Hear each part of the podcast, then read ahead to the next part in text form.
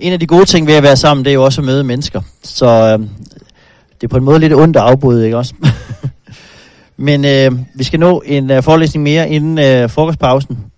Og det er Claus Wiebe, som er jungt i Nyt Testamente her på Menighedsfakultetet, som øh, simpelthen forråd nu og får lov til at holde sin øh, forelæsning.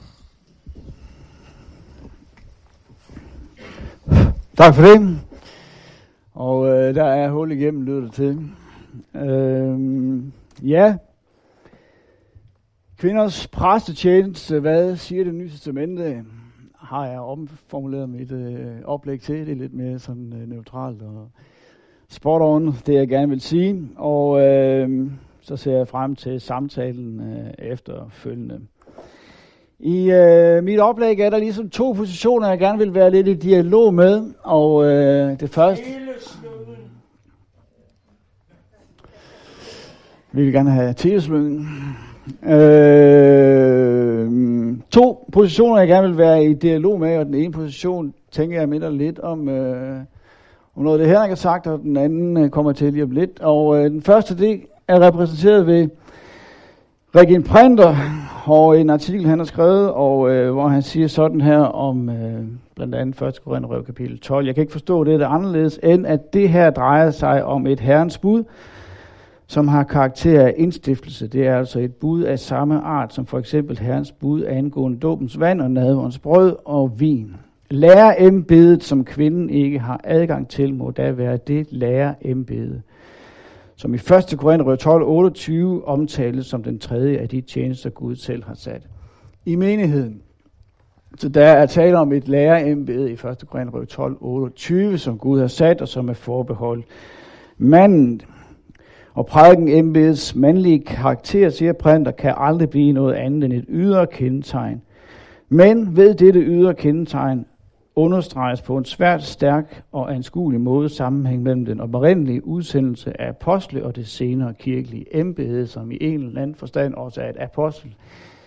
Embede vil øh, Printer sige.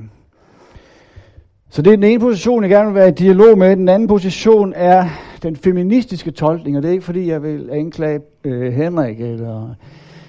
Ja, folk må gerne repræsentere den feministiske tolkning, men jeg vil ikke lige anklage nogen for at repræsentere den nu. Øh, men det er en tolkning, som er utrolig udbredt i den nye testamentlige forskning, og derfor er den også værd at beskæftige sig med, og den feministiske tolkning er et udtryk. Læser de her tekster, vi skal ind omkring, særligt 1. Korintherbrev 8 og 1. Timotheus 2, som et udtryk for antikkens øh, kvindefjendske eller negative syn på kvinden.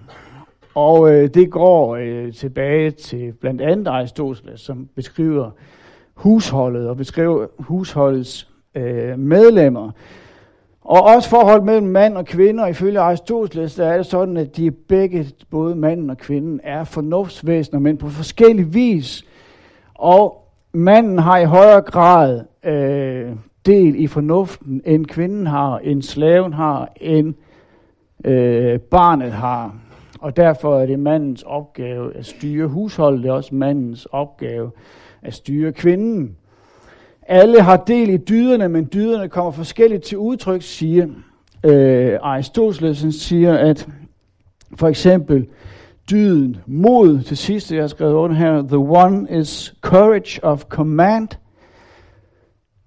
Dyden mod kommer til udtryk ved at give befaling, ved at lede og ved at styre for mandens vedkommende. Men den samme dyd kommer til udtryk på en anden måde for kvindens øh, vedkommende, vil Aristoteles sige, nemlig ved underordnelses.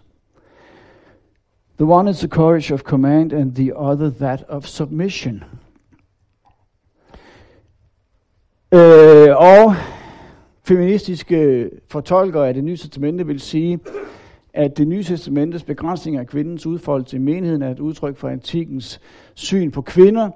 Kvinder er svagere moralsk set, end mænd har brug for at blive styret af mænd, og derfor er øh, de øh, sættes der grænser for kvinders udfoldelse i menigheden.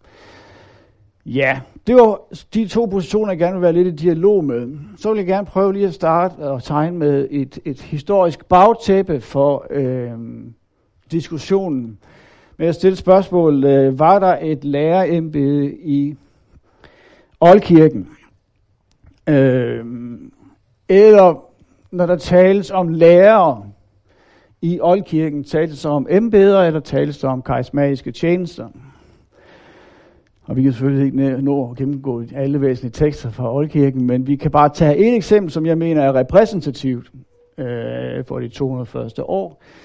Nemlig Didakæ, et oldkirkeligt skrift, som man Oscar Skar savner, vil datere det til omkring år 100. Og øh, der læser vi både om apostle og profeter og lærer, og vi læser om øh, tilsynsmænd og diakoner. Og det er tydeligt, at der er en forskel øh, på de her øh, forskellige titler. Lærerne er dem, der kommer at, for at lære. So if anyone should come and teach, hedder det, så øh, skal man tage imod læreren.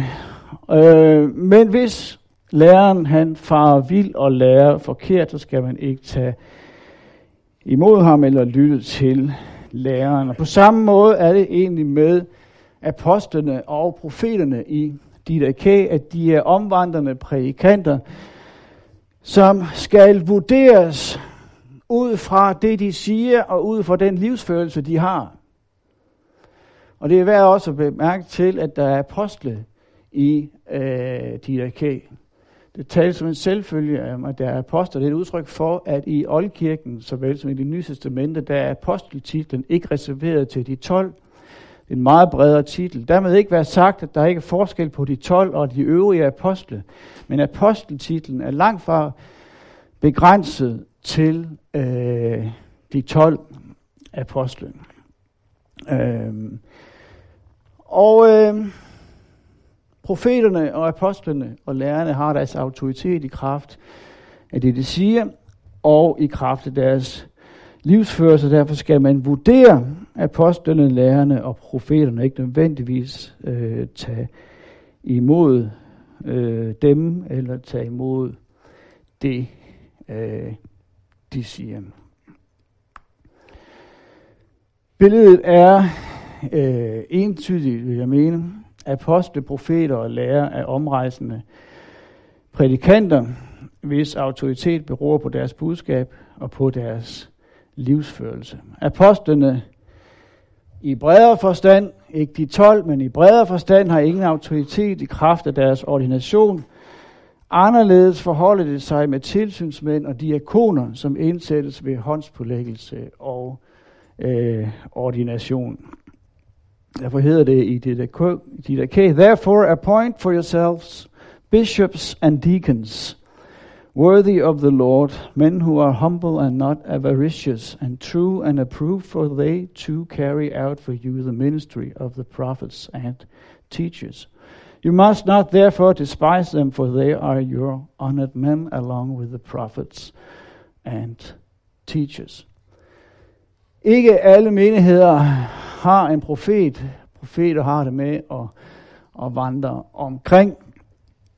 Derfor skal der indsættes tilsynsmænd til at udføre profeten og lærerens tjeneste. Og her er der tale om et embede, hvor menigheden indsætter tilsynsmænd og menighedstjenere.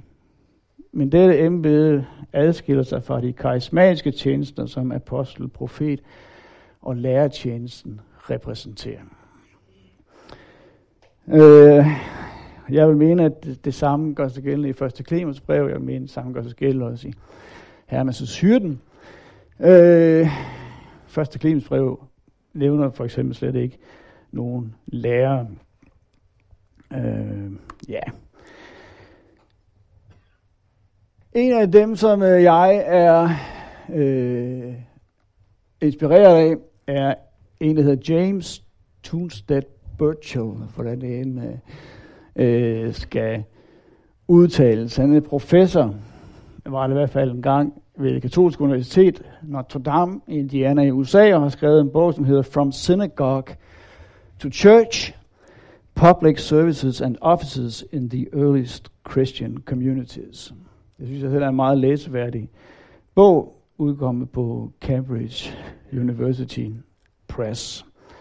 Og det, som øh, Burchell han argumenterer for, det er, at der er en kontinuitet mellem synagogens menighedsordning og den første kristne menighedsordning. Han peger på, at der er et række sammenfald. Både jøder og kristne forsamlinger, det mødtes til bøn, skriftlæsning og skriftudlægning. De mødtes for sammen at indtage rituelle måltider, de havde velfærdsprogrammer for enker og forældreløse, og de var forpligtet på at vise gæstfrihed mod gæster fra søstermenigheder.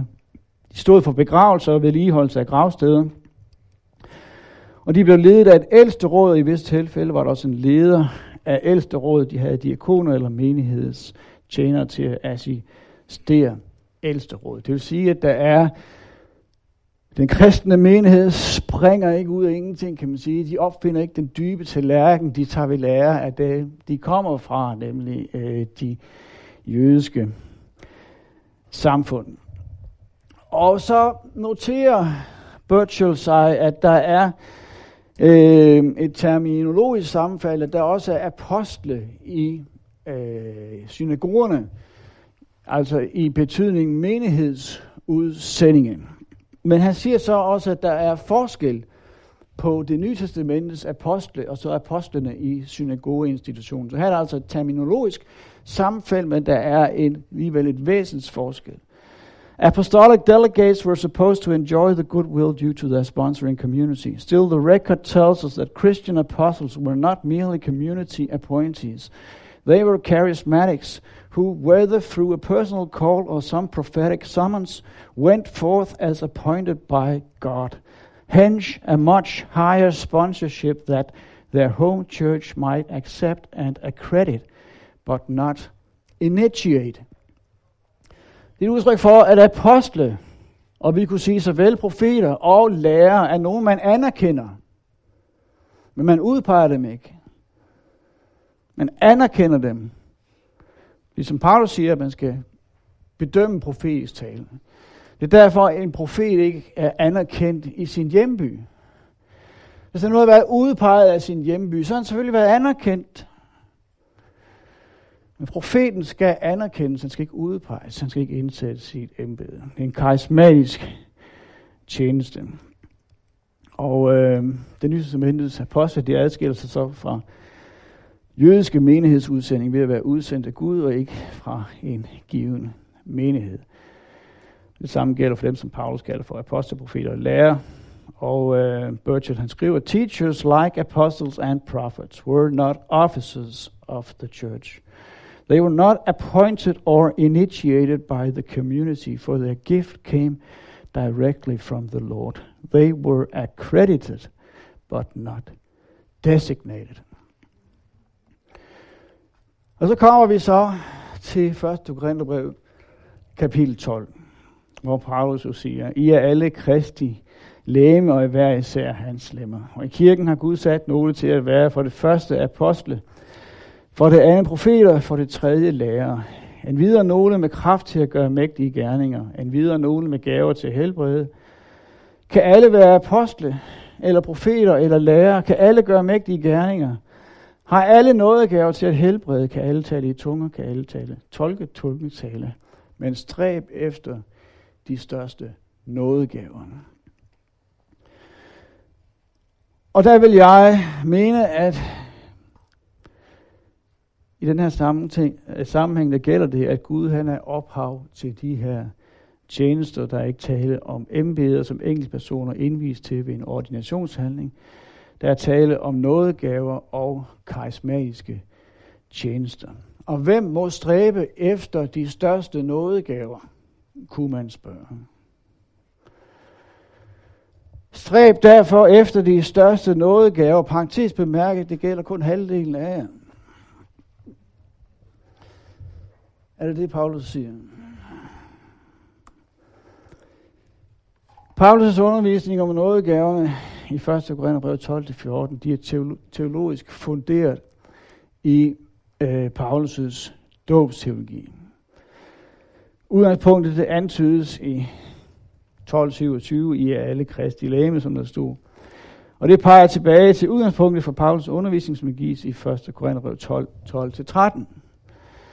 Og her hedder det lige som lægemet er en enhed, selvom det har mange lemmer, og alle lægemets lemmer, så mange som de er, dog danner et lægeme.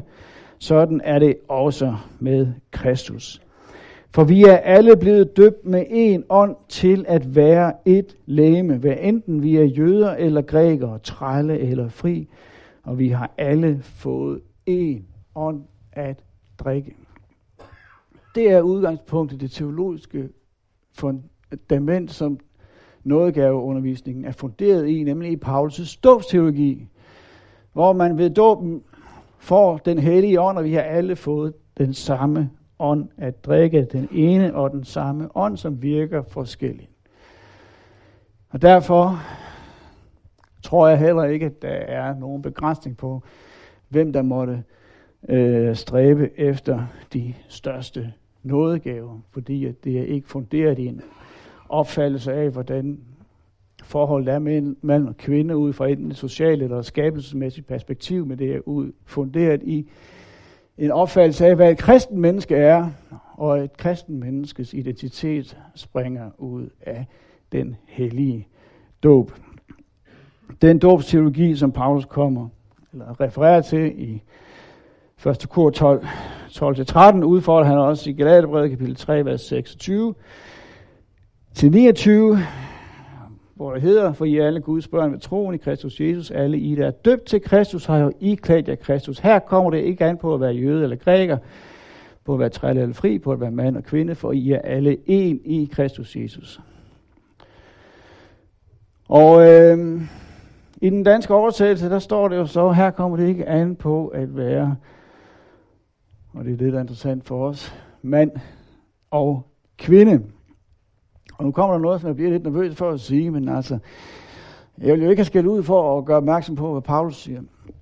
Øh, men altså, i den græske tekst, så står der, her er ikke mand og kvinde. Og det er et prægnant udsagn, der står arsen kaithely. Fordi det her udtryk, det bruges kun i urhistorien om den binære struktur i skabeværket, som manifesterer sig i de to køn. Og nu skal vi så holde tungen lige i munden, fordi så kunne vi jo godt tro, at Paulus han enten var gnostiker eller moderne identitetspolitiker. Og det er han ikke. Men han siger alligevel, her er ikke mand og kvinde. Det vil sige, han giver, tror jeg, her en tolkning af, hvad er det egentlige forhold mellem mand og kvinde, i hvert fald i Kristus virkeligheden. Og hvad er det så, der ikke er? Det tror jeg, det er en magtstruktur. Den bedste tolkning til Galaten 3.28 finder vi nok i 1. kor 11, 11, hvor det hedder dog i Herren, altså i Kristus. Den virkelighed, man fødes ind i ved den hellige dåb. Der er kvinden intet uden manden, og manden intet uden kvinden. For ligesom kvinden kom fra manden, bliver manden til ved kvinden, men alt er fra Gud. Paulus' dåbsteologi indebærer, at der ikke er nogen værdighedsforskel mellem mand og kvinde. Paulus var ikke bekendt med moderne identitetspolitik, det kan han være lykkelig for. Øh, men han var bekendt med opfattelsen af, at der er værdighedsforskel mellem mænd og kvinder, mellem trælle og fri, mellem slaver og ja, det er det samme. Øh, jøder og grækere. Øh, de tre par, han nævner. Han kunne nævne flere forskellige måder, som man kan opdele øh, værdighed. Men der er ingen værdighedsforskel mellem nogle af de her sociale grupperinger i Kristus virkeligheden, for der har de alle fået den samme ånd at drikke. Og værdighed er i antikken, ligesom i dag, forbundet med privilegier og magt. Og når der ikke er forskel i værdighed, så er der heller ikke forskel i privilegier og magt. De ting hænger sammen. Dåbsteologi i Paulus' verden er nyskabelsesteologi. Og dåben skaber en ny åndelig og social virkelighed. Skabelse skaber noget socialt. Skabelse skaber noget virkeligt. Ikke bare en eller anden åndelig virkelighed. Men en virkelig virkelighed. Ligesom den virkelighed, vi står i. Sidder i. Øh, en ny social virkelighed. En virkelighed, hvor der ikke er værdighedsforskelle, og derfor heller ikke magtstrukturer øh, mellem mænd og kvinder. Derfor heller ikke forskel i privilegier. Og jeg mener, at Paulus undervisning om nådegaverne om dåben, det svarer indholdsmæssigt den beskrivelse af forholdene i en ny pagt, som kommer til udtryk i øh, Peters pinseprædiken, og I kender selvfølgelig øh, ordene om, hvordan i de sidste dage, der skal der udgives en ånd over alle mennesker, både over sønner og døtre. De skal profetere. Unge skal se syne, og gamle skal have drømme selv over mine trælle og trælkvinder vil jeg udgyde min ånd i de dage, og de skal profetere. Hvis nu havde haft uh, altid i verden, så har vi gennemgået noget om, hvordan apostlene beskrives i det nye testamente, og hvordan profeten beskrives i det nye testamente. Jeg har antydet allerede, at aposteltitlen den begrænser sig ikke til de 12 langt fra øh, i øh, det nye testamente. Og øh, hvad var så apostel? Gerningen, hvad gik den ud på? Jeg tror, at man kan argumentere for, at øh, apostlenes gerningers beskrivelse af Paulus og Barnabas' første missionsrejse er på en måde en paradigmatisk beskrivelse af, hvad aposteltjenesten indebærer. Og øh, vi læser i Apostlenes Gerning kapitel 13, at i menigheden i Antiochia, der var der profeter og lærere, nemlig Barnabas og Simeon, der blev kaldt Niger, Lucius fra Kyrene, Manan, der var plejebror til landsfyrsten, og Saulus. Og mens de holdt Guds tjeneste og fasede, sagde Helligånden, udtag Barnabas og Saulus til det arbejde, jeg kaldte dem til. Da de havde fastet og bedt og lagt hænderne på dem, sendte de dem af sted, og de ryger af sted på den første missionsrejse, og der kan vi læse om, at de blandt andet gør det her. De blev der i lang tid og forkyndte frimodigt i tillid til Herren, som bekræftede ordet om sin nåde ved de tegn og under, der skete ved deres hænder. Men byens befolkning blev delt i to. Nogle holdt med jøderne, andre med apostlene. Altså med Paulus og Barnabas. Som forkynder, etablerer menigheder, prædiker og deres tjeneste stadfæstes ved ånden, ved under, tegn og under. Det er, tror jeg, øh, i hvert fald et billede af, øh, hvad aposteltjenesten indebærer. Og så kan man spørge, er der kvindelige apostle? Og øh, det har der sandsynligvis øh, været.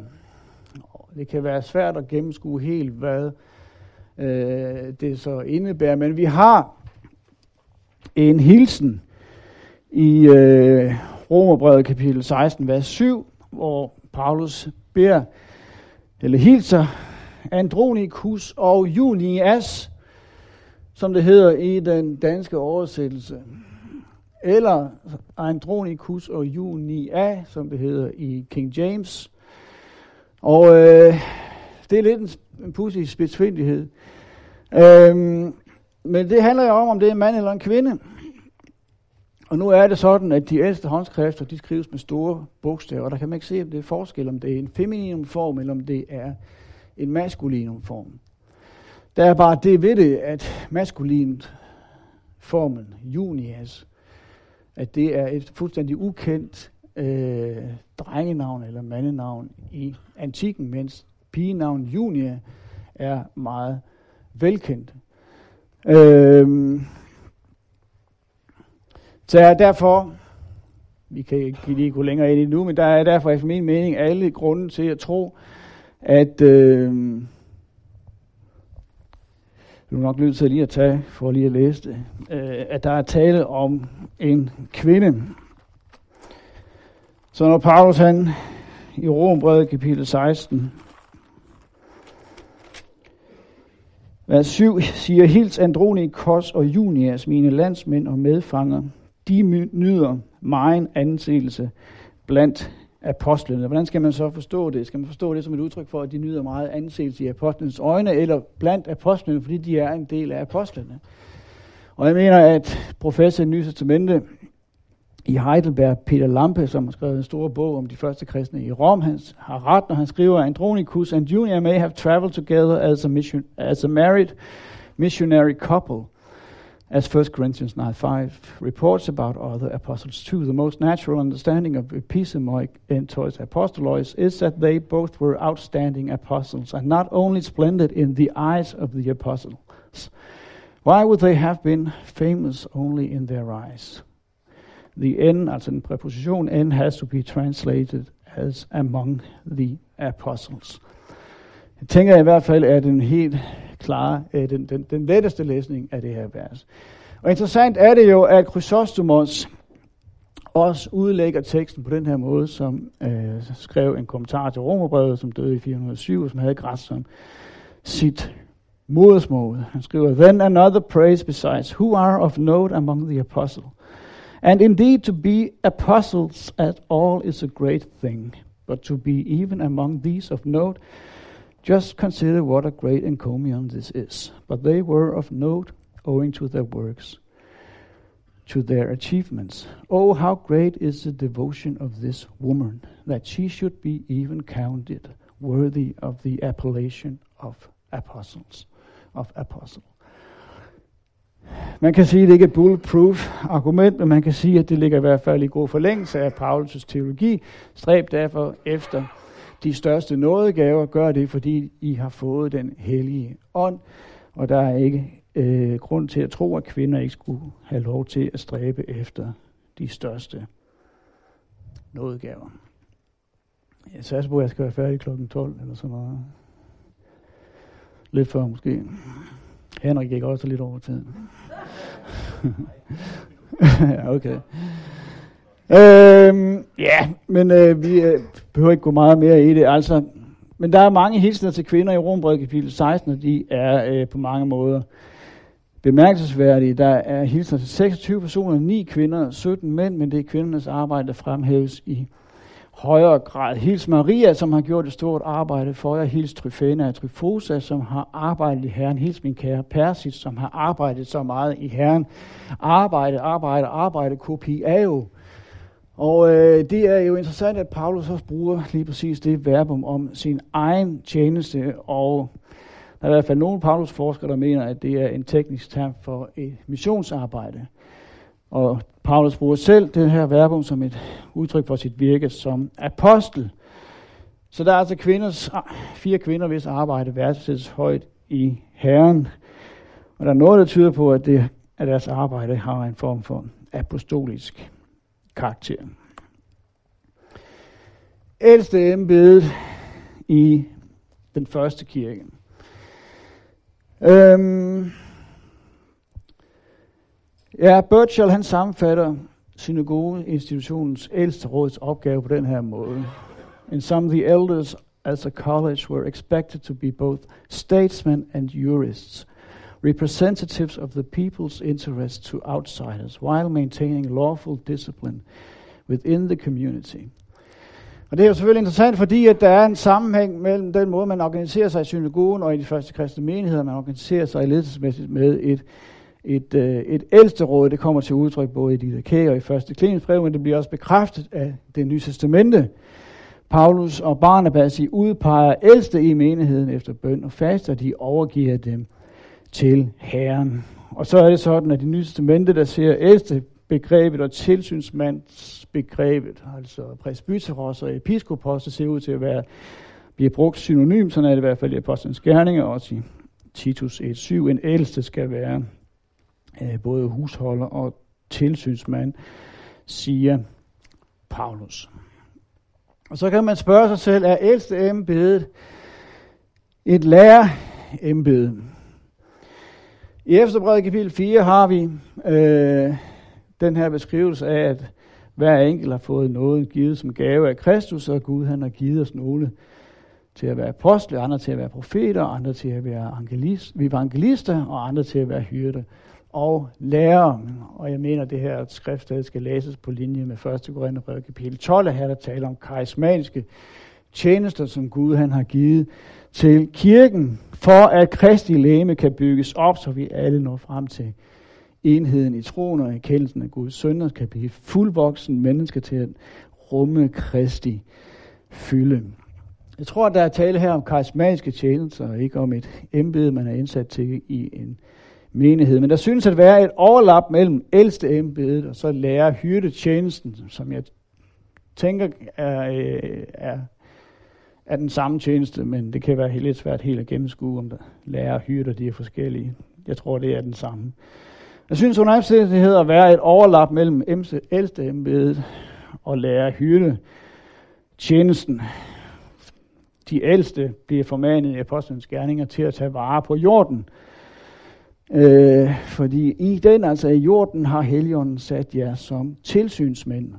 Det er et udtryk på, at de er hyrder tilsynsmænd. På samme måde så formanes de ældste i 1. Peters brev til at være gode hyrder. Så der er et overlap mellem lærertjenesten, hyrdetjenesten, og så ældste M. Bedet, det svarer jo til, at menighederne i Didakas skal indsætte ældste og diakoner til at varetage profeten og lærernes arbejde, som vi så tidligere. Paulus indskaber over for Timotheus, at den ældste skal være en god lærer, og over for Titus, at den ældste skal holde fast ved lærernes troværdige ord, så han er i stand til både at formane med den sunde lærer og at gendrive dem, der siger imod. Samtidig så gælder det, at ikke alle ældste til synligheden har været lærere. Ældste, som er gode forstandere, fortjener dobbelt agtelse, siger Paulus. Særligt de, der slider med forkyndelse og undervisning. Så det er ikke sådan, at et ældste embede nødvendigvis er et lærerembede, men Paulus har en interesse i at øh, placere læreransvaret øh, i ældsteembedet i øh, pastoralbrevene. Øhm, men samtidig så gælder det, at ældste embedet utvivlsomt har indebæret mange andre opgaver end forkyndelses- og undervisningsopgaver Ældste embedet var i egentlig forstand et lærerembede. Når Paulus han skoser menigheden i Korinth for, at de ikke kan finde ud af at håndtere deres intriger, deres retssager internt, så er det et udtryk for, at han har en opfattelse af, at menigheden skal være ledet. Han bruger ikke, skriver ikke om et ældste råd, men i hvert fald noget, der minder om et ældste råd, som kan afgøre juridiske tvister. Og det er et udtryk for, hvad det ældste råd er. Den i egentlig forstand en ledelsesopgave i en samfundsinstitution. I en eller anden form for samfundsinstitution, som selvfølgelig ikke er en officiel anerkendt romersk samfundsinstitution, så alligevel et ledelsesråd for et samfund, et menighedssamfund. Og øh, ældste embede er i egentlig forstand et ledelsesembede, men det øh, er også et embede, som er forbundet med øh, ansvar for at øh, forkynde den sunde lære.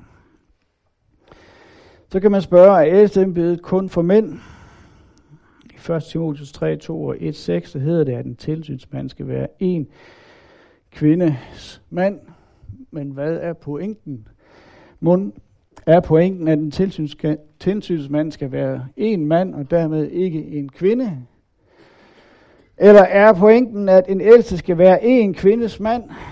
Altså en person, som holder sig til kun at have seksuelt samkvær med sin hustru. Jeg tror, det er det sidste. Og øh, hvilket ligger af Paulus har brug for at understrege det, ikke på grund af forholdene i antikken, fordi det var en selvfølge, at det skulle være en mand, men jeg tror ikke Paulus, jeg tror det er helt uden for Paulus' horisont, at det skulle være en kvinde. Øh, ældsteråd er per definition øh, øh, mænd, og øh, det er det, han har interesse i, også i pastoralbrevene. Så han påbyder ikke, at det skal være en mand og ikke en kvinde, men at det skal være en kvindes mand. En ældste er under alle omstændigheder bærer af et embede, mens en lærer er bærer af en karismatisk nådegave. Og øh, det er jo interessant nok og tage den erkendelse med sig ind i de tekster, som øh, der så er omdiskuteret er der tale om, øh, at Paulus ønsker at reservere noget til et embede til nogle mænd, eller er det Paulus, der ønsker at regulere en form for en udfoldelse af øh, nådegaverne? Og hvis sådan som vi, det indtryk vi får af Paulus ved at læse hans skrifter i Nye Testamentet, det er, at han fremstår som en apostel, der, og står det godt nok her, der har glemt det, der har glemt det ikke. Der skulle have stået ikke. det er ret vigtigt, kan man sige. Nå, det står, Paulus fra, ja okay, undskyld, det gør det. Ja. Paulus fremstår ikke som en apostel, som ønskede at fremme samfundsmæssige forandringer, selvom han var apostel for et revolutionært evangelium. Det mener jeg faktisk er meget dækkende for det billede, vi får af Paulus. Paulus han var missionær for et revolutionært evangelium. Der er i Kristus ikke mand og kvinde, siger han. Der er ikke en magtstruktur mellem mænd og kvinder, eller mellem jøder og grækere, eller mellem øh, slaver og fri. De er alle et i Kristus. Pudsigt nok, så benytter han ikke det udgangspunkt til at arbejde for sociale forandringer. Øh, vi ser det i, i Rombrevet kapitel 13, hvor han har formaninger om, at man skal underordne sig myndighederne. Han ønsker ikke, at man går op imod myndighederne. Myndighederne er indsat af Gud. Dem skal man øh, lyde. Samtidig gælder det, at øh, i menigheden, at der skal man ikke på en måde underordne sig under hinandens myndighed. Der gælder der kun et bud, nemlig at man skal elske hinanden. Så der er forskel på, hvordan livet skal være i menigheden, og hvordan livet skal være i samfundet. Paulus er lojal over for samfundsstrukturen, men i menigheden, der skal man kun én ting. Der skylder man, man skal give, ud i samfundet skal man give hinanden alt det, man skylder hinanden. I menigheden, skylder man kun hinanden én ting. Og man skylder hinanden den ene og den samme ting, alle sammen, nemlig at vise hinanden kærlighed. Paulus han siger også, at den kristne slave, han er herrens frigivende, men han kæmper ikke for, at den kristne slave skal blive frigivet. Filemon brevet er karakteriseret ved, at vi kan ikke helt finde ud af, om han mener, om Filemon skal frigives eller ej. Det er som om, at det er egentlig ligegyldigt, om han er en slave eller ej, fordi at Filemon er en kær bror. Det er den identitet, som Filemon, eller som Onesimus har, og som øh, Filemon kaldes til at anerkende. Så Paulus, vi får et billede af Paulus som en, der bærer et revolutionært evangelium, som er socialt konservativ eller tilbageholdende med at arbejde for sociale forandringer i en samfundsmæssig øh, sammenhæng. Og jeg mener, at det er interessant at, øh, at hæfte sig ved, når vi så begynder at nærme os de her tekster. 1. Korinther kapitel 14, vers 34-35, og så 1. Timotius på kapitel 2, vers øh, 9-15. Og lad os gå til teksterne, det er på høje tid. I 1. Korinther kapitel 14, 34-35, der skriver Paulus, hvordan han vil have det i alle de helliges forsamlinger. Og der vil han have det på den måde, at kvinderne de skal tige, at de skal underordne sig, og hvis de skal lære eller vil lære noget, så skal de spørge deres mænd derhjemme. Og begrundelsen herfor er dobbelt. Kvinder skal underordne sig sådan, ligesom også loven siger, siger Paulus. Og Paulus siger, at det sømmer sig ikke for en kvinde at tale i menigheden. Og så kan man spørge, er budet til kvinderne et udtryk for teologi, eller snarere et eksempel på Paulus' sociale konservatisme, eller på Paulus' tilbageholdenhed mod at arbejde for samfundsmæssige forandringer? Jeg tror, at det er det sidste. Vi støder på et problem ret hurtigt. Jeg kan huske, det var en gang, der kom studerende op til Morten og mit kontor og spurgte, hvor er det, det står hen i loven, at en kvinde skal underordne sig. Altså, for jeg husker det, så kunne vi ikke rigtig svare, det ved jeg ikke, jeg kan kunne være. Øh, og så gik jeg ind og kiggede, hvorfor kunne vi ikke lige svare på det, og så fandt jeg ud af, at det er fordi, det er et problem, men det kan man ikke rigtig finde ud af. At, øh, for det står faktisk ikke rigtigt øh, nogle steder i loven, at kvinder skal underordne sig. Mange vil henvise til 1. Mosebog kapitel 3, 16.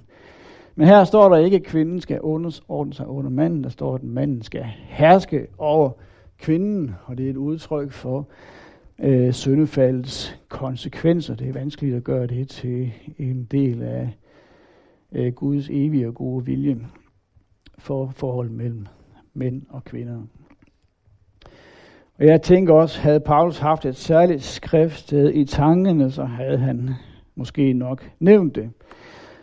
Jeg tror, at det er mere sandsynligt, at Paulus han refererer til en gængs jødisk opfattelse af, hvad loven siger. En opfattelse, som vi finder bevidet blandt andet hos den jødiske historiker øh, Josefus, som i sit skrift mod Apion blandt andet skriver sådan her. For loven siger, at kvinden i henseende til alle ting er underlegen.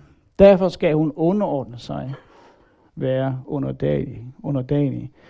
For Gud har givet herredømmen til manden, ikke for at han skal mishandle kvinden, men for at han skal styre.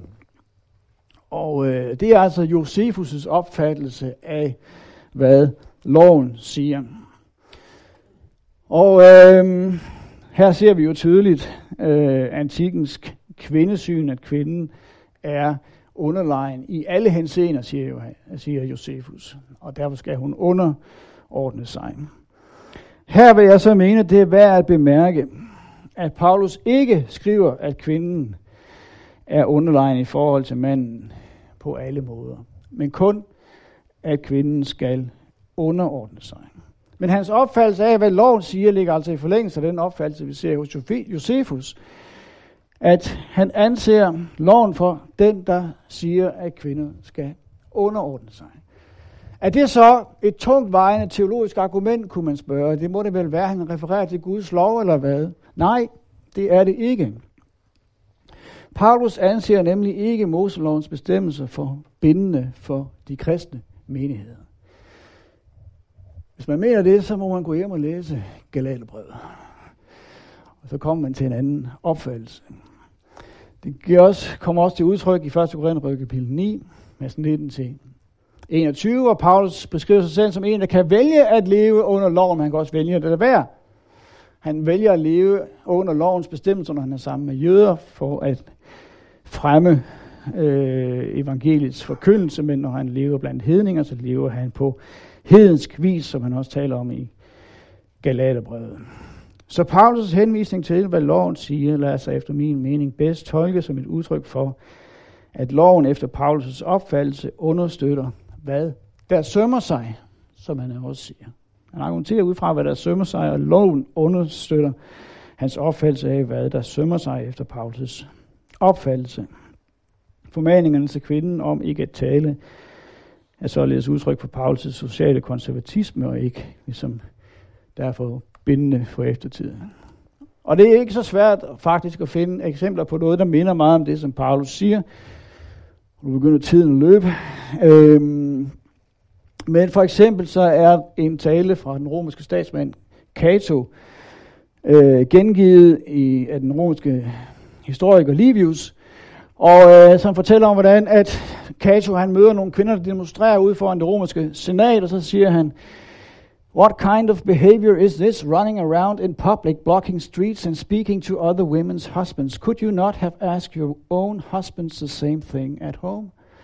Are you more charming in public with others' husbands than at home with your own?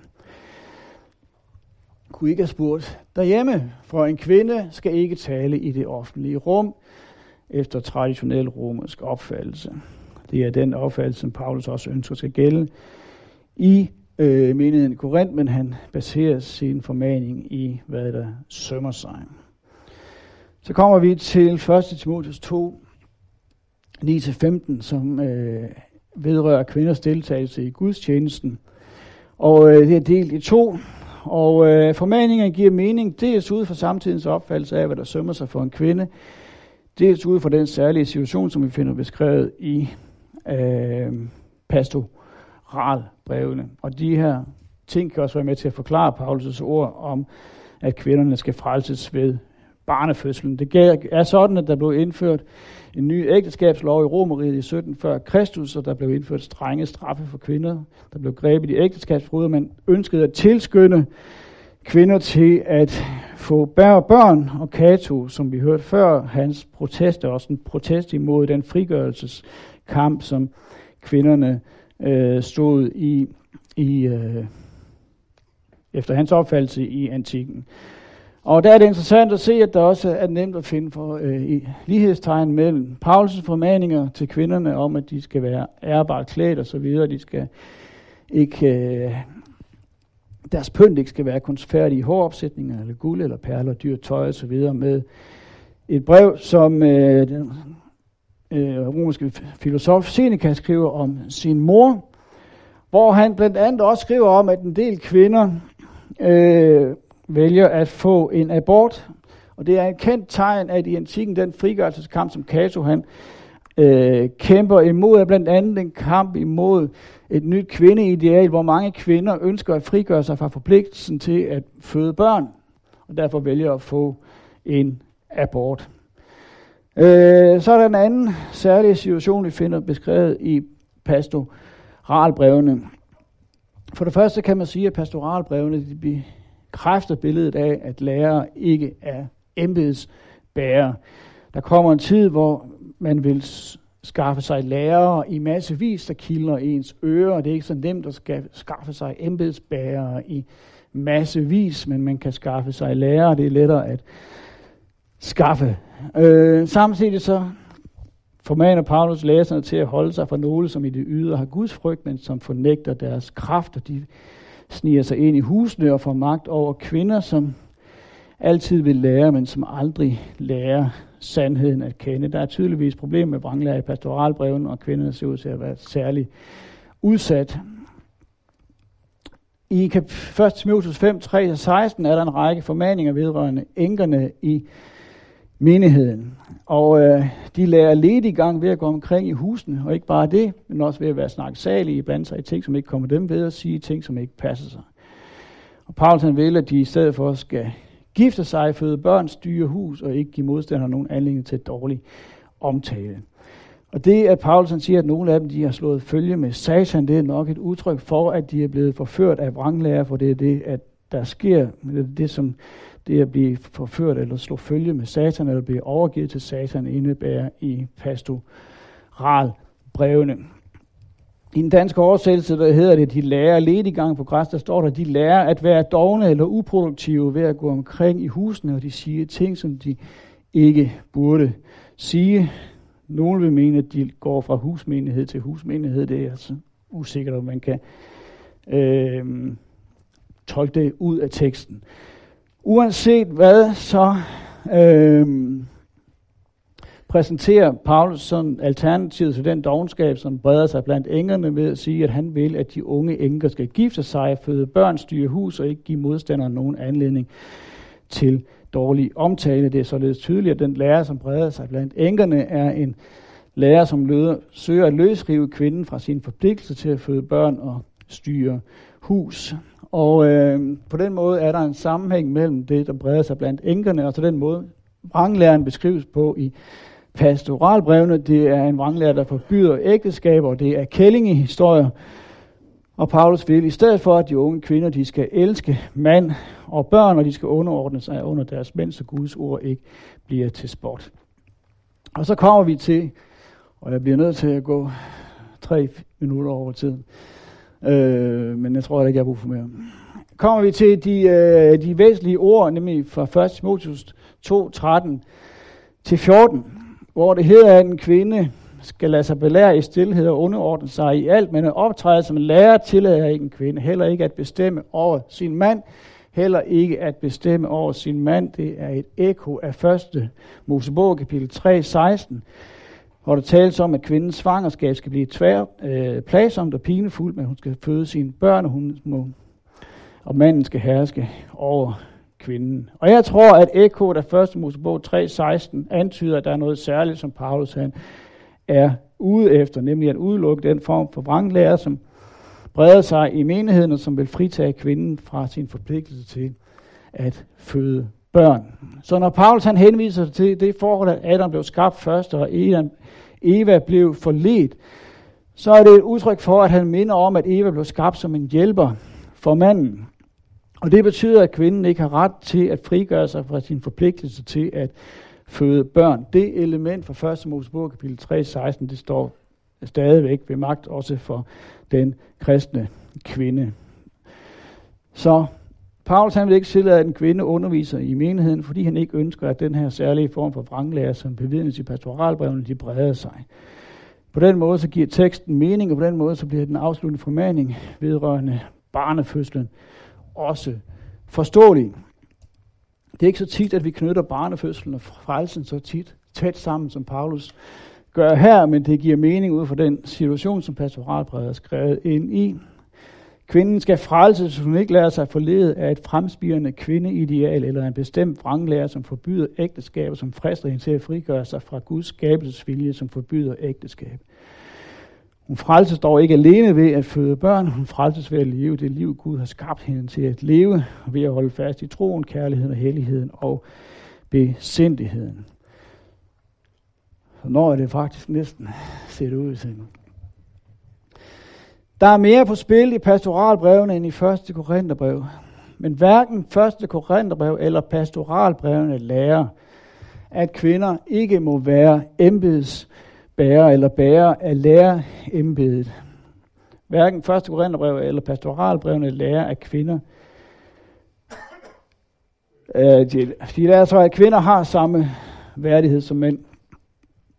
Øh, skulle der stå altså, ja, Altså, øh, de lærer, man kan også sige, at hverken pastoralbrevene eller første lærer, at kvinderne ikke har samme værdighed. De lærer, at de har samme værdighed, og at kvinderne, hverken første Korintherbrev eller pastoralbrevene lærer, at kvinderne ikke må stræbe efter de største nådegaver.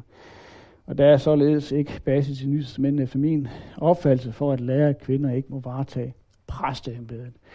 Paulus er ikke ude på at sige, at kvinder ikke må være bærer af lærerembedet, fordi lærere var ikke bærer af et embede. Lærertjenesten var en karismatisk nådegave. Kvinden skal stræbe efter også at være bærer af de største nådegaver. Når Paulus sætter en begrænsning for kvindens udfoldelse i 1. Korintherbrev, kapitel 14, og i øh, 1. Timotheus 2, så er det af hensyn til, hvad der sømmer sig i samfundet, og så er det af hensyn til en lokal situation.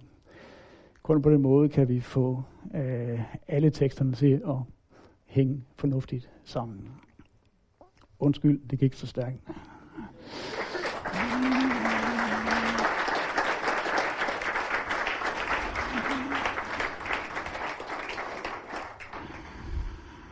Jeg ved,